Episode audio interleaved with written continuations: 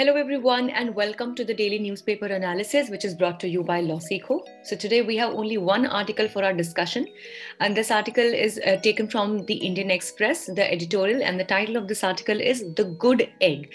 So, basically, this talks about the nutritional value and the importance of having egg in uh, the uh, basic diet because recently the Karnataka government has decided to include egg into its midday meal scheme.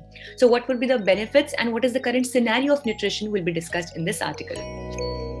This newspaper analysis is presented by me. My name is Sheva Khan. I am a BA LLB law graduate and I have completed my law degree from Uttaranchal University with a gold medal in my batch. I have also been a national debater and a public speaker. And here at LawSikho, I'm working as uh, the manager for current affairs vertical and also I'm working as an expert for current affairs. So, with this, let's see the first article and the only article for the day that is the good egg. So, Karnataka government has added eggs to the midday meals. So let's understand, and of course, we know that eggs are a very important source when it comes specifically to protein and various other, you know, nutrients as well. So uh, it has actually decided to include the eggs into the midday meal schemes.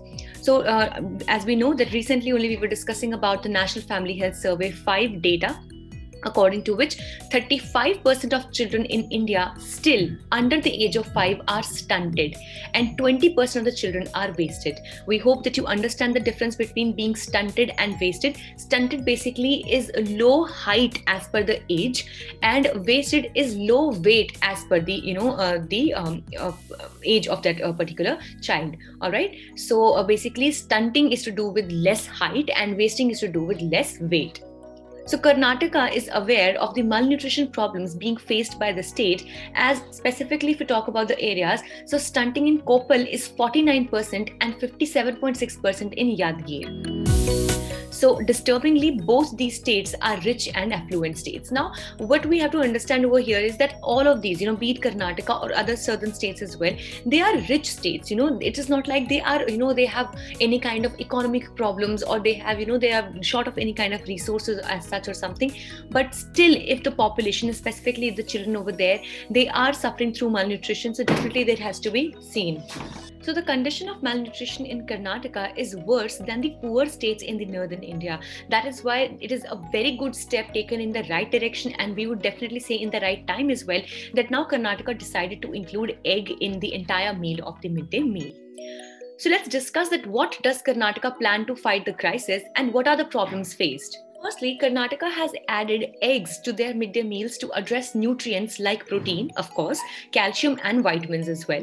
So, this is being done in seven states with exceptionally poor nutritional health. That is, must be districts, all right? So, in these seven districts uh, that are exceptionally poor uh, in their nutritional health, like Ballari, Bidar, Kalaburagi, Koppal, Raichur, Vijaypura, and Yadgir.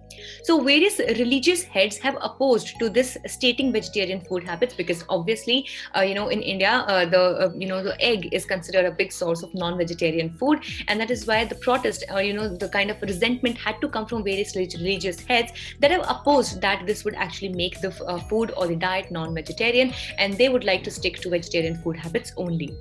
Now, this argument uh, does not hold since, firstly, eggs are being provided to children and lactating and pregnant women across Anganwadis with no religious dissent. So, basically, it is not something that they are being provided to some kind of a religious institute or religious area. Basically, you know, over there, now wherever they are provided in the schools or in the Anganwadis, there particularly there is no as such religious dissent to be seen.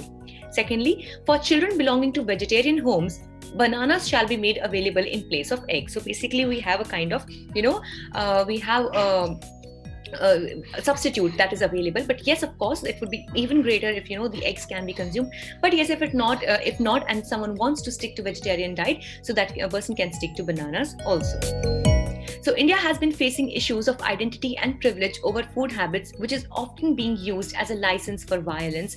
And due to this, as we know that, you know, we uh, all of us know about the mob lynching issues as well. So, wherein just because of the food habits and the preference that people take on the food habits, you know, we uh, do not abstain from creating any kind of violence in the society, which is very much unfortunate. So, such food bias could be disastrous if it creeps into the policy of a country that is struggling to meet its nutrition needs, and specifically if we talk about the midday meal. Very recently, we also talked about providing the fortified rice in the midday meal. But yes, of course, we need to have since rice, you know, is a nutri- it's a, a basic source of carbohydrates, and if it is fortified, then other you know micronutrients will be provided. But still, egg and you know um, foods like a banana they play a very important role when we talk about the protein calcium etc so the government must stand firm in their approach to better the public policy against such conflicts so that was all for the day. We hope it was a good session for you all. Thank you so much for staying tuned with LawSikho. If you wish to download the PDF of today's slides, please uh, be a participant in our Telegram channel. The link is there in the description box below, or you can simply scan the QR code that you can see on your screens right now.